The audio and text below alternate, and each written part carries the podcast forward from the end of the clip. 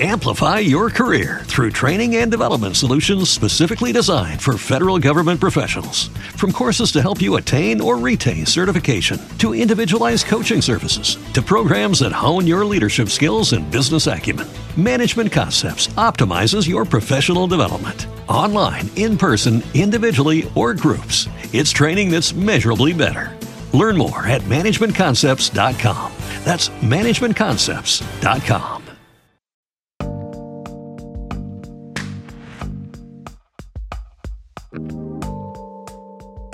On 30 days of Beyond the Grid, day 18, we're taking you on a trip down memory lane to hear the story of Minardi's miracle at the 2002 Australian Grand Prix. Home hero Mark Webber secured a spectacular fifth place finish for the backmarker team against all odds. It cued jubilant scenes in the paddock, in the pit lane, and even on the podium as fans exploded with euphoria. Just a year earlier, Team boss Paul Stoddart had struggled to get two cars on the grid, let alone qualify or finish a race. So you can understand why Paul gets emotional as he recalls one of the most poignant moments of his career. We were the, I suppose, the heroes of Melbourne. I mean, Mark was definitely the hero of Melbourne. And this is all the week before the Grand Prix. So we're just expecting to have all the press and all the hype and all the good things that happen when you've got a home town boy in me um, as the team owner and a, uh, a home country driver, as in Mark Webber. Um, so we had a lot of fanfare and everything, and we're, we're worried about the cars. You know, we're, we're knowing that we're going to struggle to get Alex Yoong, our second driver, to qualify because he's still at the 107% rule then. So we have all the build up. By the time we get to sort of Saturday for the serious stuff with qualifying, it's pouring rain in Melbourne, which does happen from time to time.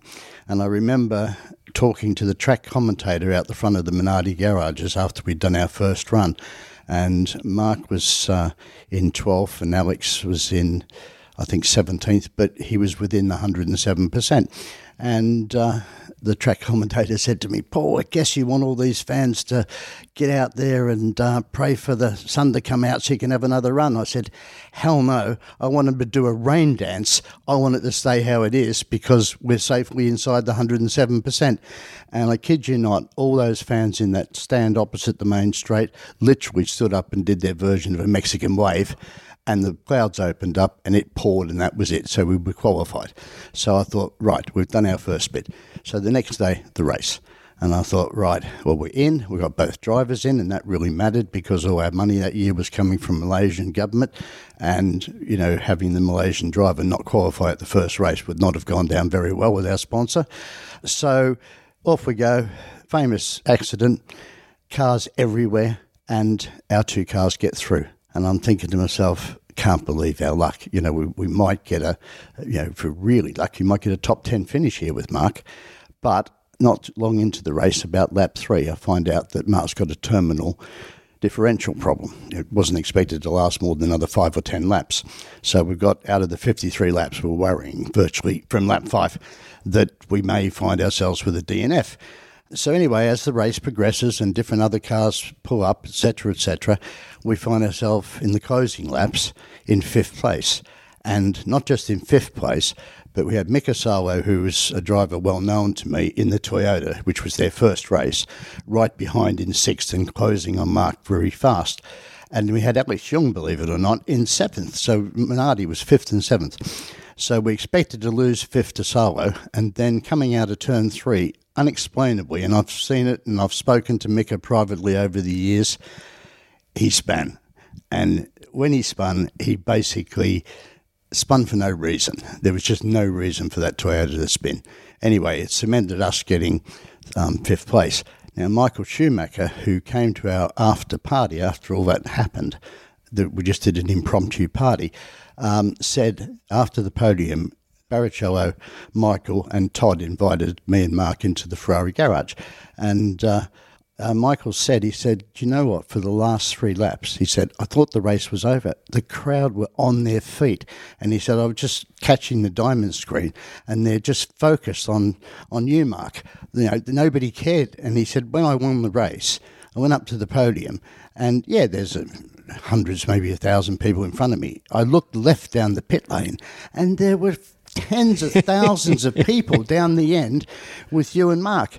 And of course, in Formula One history, it is the not only are they the most, as it was in those days, two points for fifth place. Not only is it the most famous two points in the history of Formula One, but it is the only time there's ever been two podiums in Formula One. Ron Walker, bless him, came up to me and Mark and said, Come with me, you've got to go up on the podium. Steve Bracks, who was the Premier of Victoria at the time, was up there. And he was, you're allowed to do two podiums. And I'm immediately thinking, hell, we're going to lose our points here. And I'm saying, Ron, have you cleared this with Max and Bernie? Yes, yes, yes, I've cleared it. I said, Are you sure? Because they can strip us for the points. He said, Yes, I've absolutely cleared it. So Mark and I, looking somewhat a little bit nervous, go up on the podium. The crowd is just unbelievable. They've now filled the pit lane and we've got I don't know easy ten thousand people standing out there, and of course they've got the champagne up there. And they gave us boxing kangaroos, believe it or not, because um, couldn't give us trophies and Australian flag and all that good stuff. And then music started, and I thought, oh no, please don't play the national anthem. You know, we will be done for this. And to all expat Australians, the old Qantas theme song, I still call Australia home, is pretty emotional. And that's what they played. So you had me and Mark in tears, champagne going everywhere, a very happy Melbourne crowd, and still 21 years later to this day, when I go back to Melbourne each year, people say, You remember when you won that race back in 2002? it felt like a win, didn't and it? And it did. And to top yeah. that off, it's the only time I've personally driven my two seater around a live racetrack. So, what was organised on that Sunday was that at midday I would go and do three laps with a passenger. And so that was all pretty spectacular. But of course, I remember Charlie Whiting, bless him, saying to me, Paul, don't you go off. It's too late. We do not have any time to clean the track up. Whatever you do, do not go off. So I did the out lap, I did the flying lap, and on the in lap, I started to be stupid and wave to the crowd because they were all going crazy. And just coming out of turn three, I'm waving to the crowd, and the next thing I'm in the gravel. And I thought, oh God, if ever there's a God out there, please get me through this gravel. And I managed to drive through it and come out the other side. I did put stones all over the track, but I'm not responsible for that famous first Charlie lap incident. what did Charlie say? Um, but, he didn't speak to me. Paul, of all of the Melbourne Grand Prix I've been to, that is the one. It's the moment. It, it's voted. Um, Melbourne Grand Prix for their 20th anniversary did a survey survey of the most fantastic moments in the 20 years, we're number one. Absolutely. We a, the, the fifth yep. place with Mark Webber, but also, you know, there was the incident at the first corner. Yep. The, the, race just had it all. Even the rain well, the me, previous day. Let me tell you, you something else about that night, right? It was the first race that Murray Walker, the great famous Murray Walker, had not done. And Murray was a good friend of mine.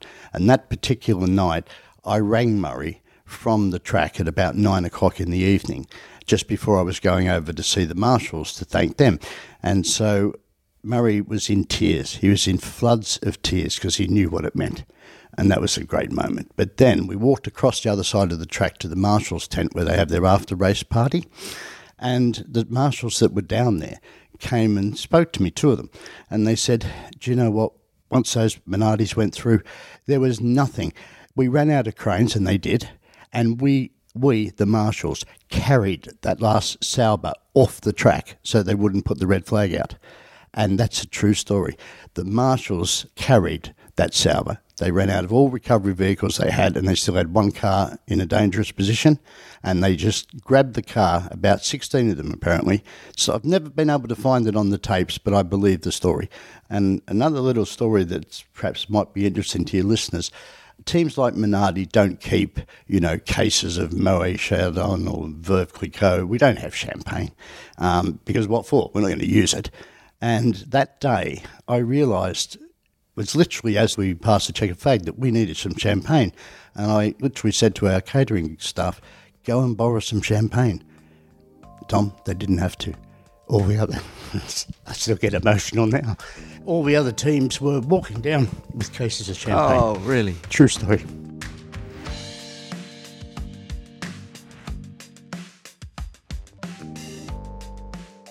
Wow.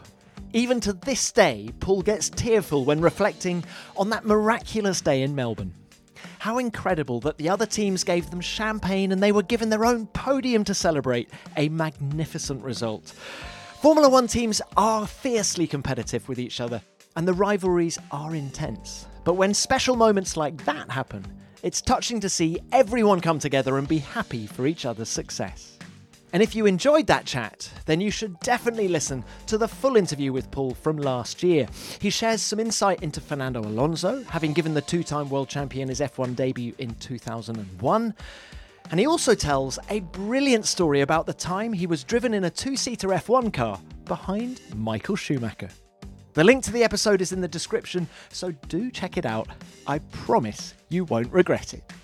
And make sure you follow F1 Beyond the Grid, because tomorrow you'll hear from a Colombian cult hero.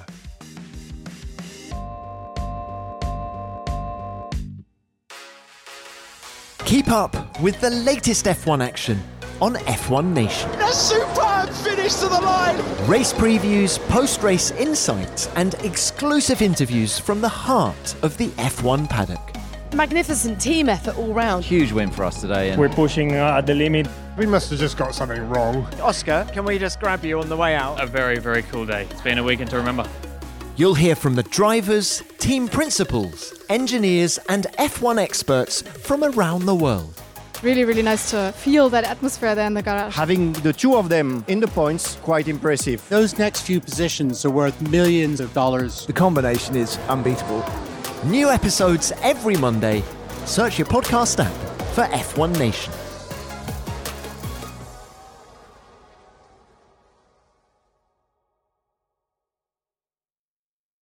Amplify your career through training and development solutions specifically designed for federal government professionals. From courses to help you attain or retain certification, to individualized coaching services, to programs that hone your leadership skills and business acumen, Management Concepts optimizes your professional development. Online, in person, individually, or groups, it's training that's measurably better. Learn more at managementconcepts.com. That's managementconcepts.com. With LinkedIn Jobs, we tap into a network of more than a billion professionals to help you find quality professionals quickly and easily for any role you need. Marketing wizards? Found them. Software engineers? Found. That project manager I could never seem to hire? And found. LinkedIn Jobs quickly matches your roles with candidates with the right skills and experience. In fact, 86% of small businesses get a qualified candidate within 24 hours. Post your first job for free and get started at linkedin.com slash spoken. That's linkedin.com slash spoken. Terms and conditions apply.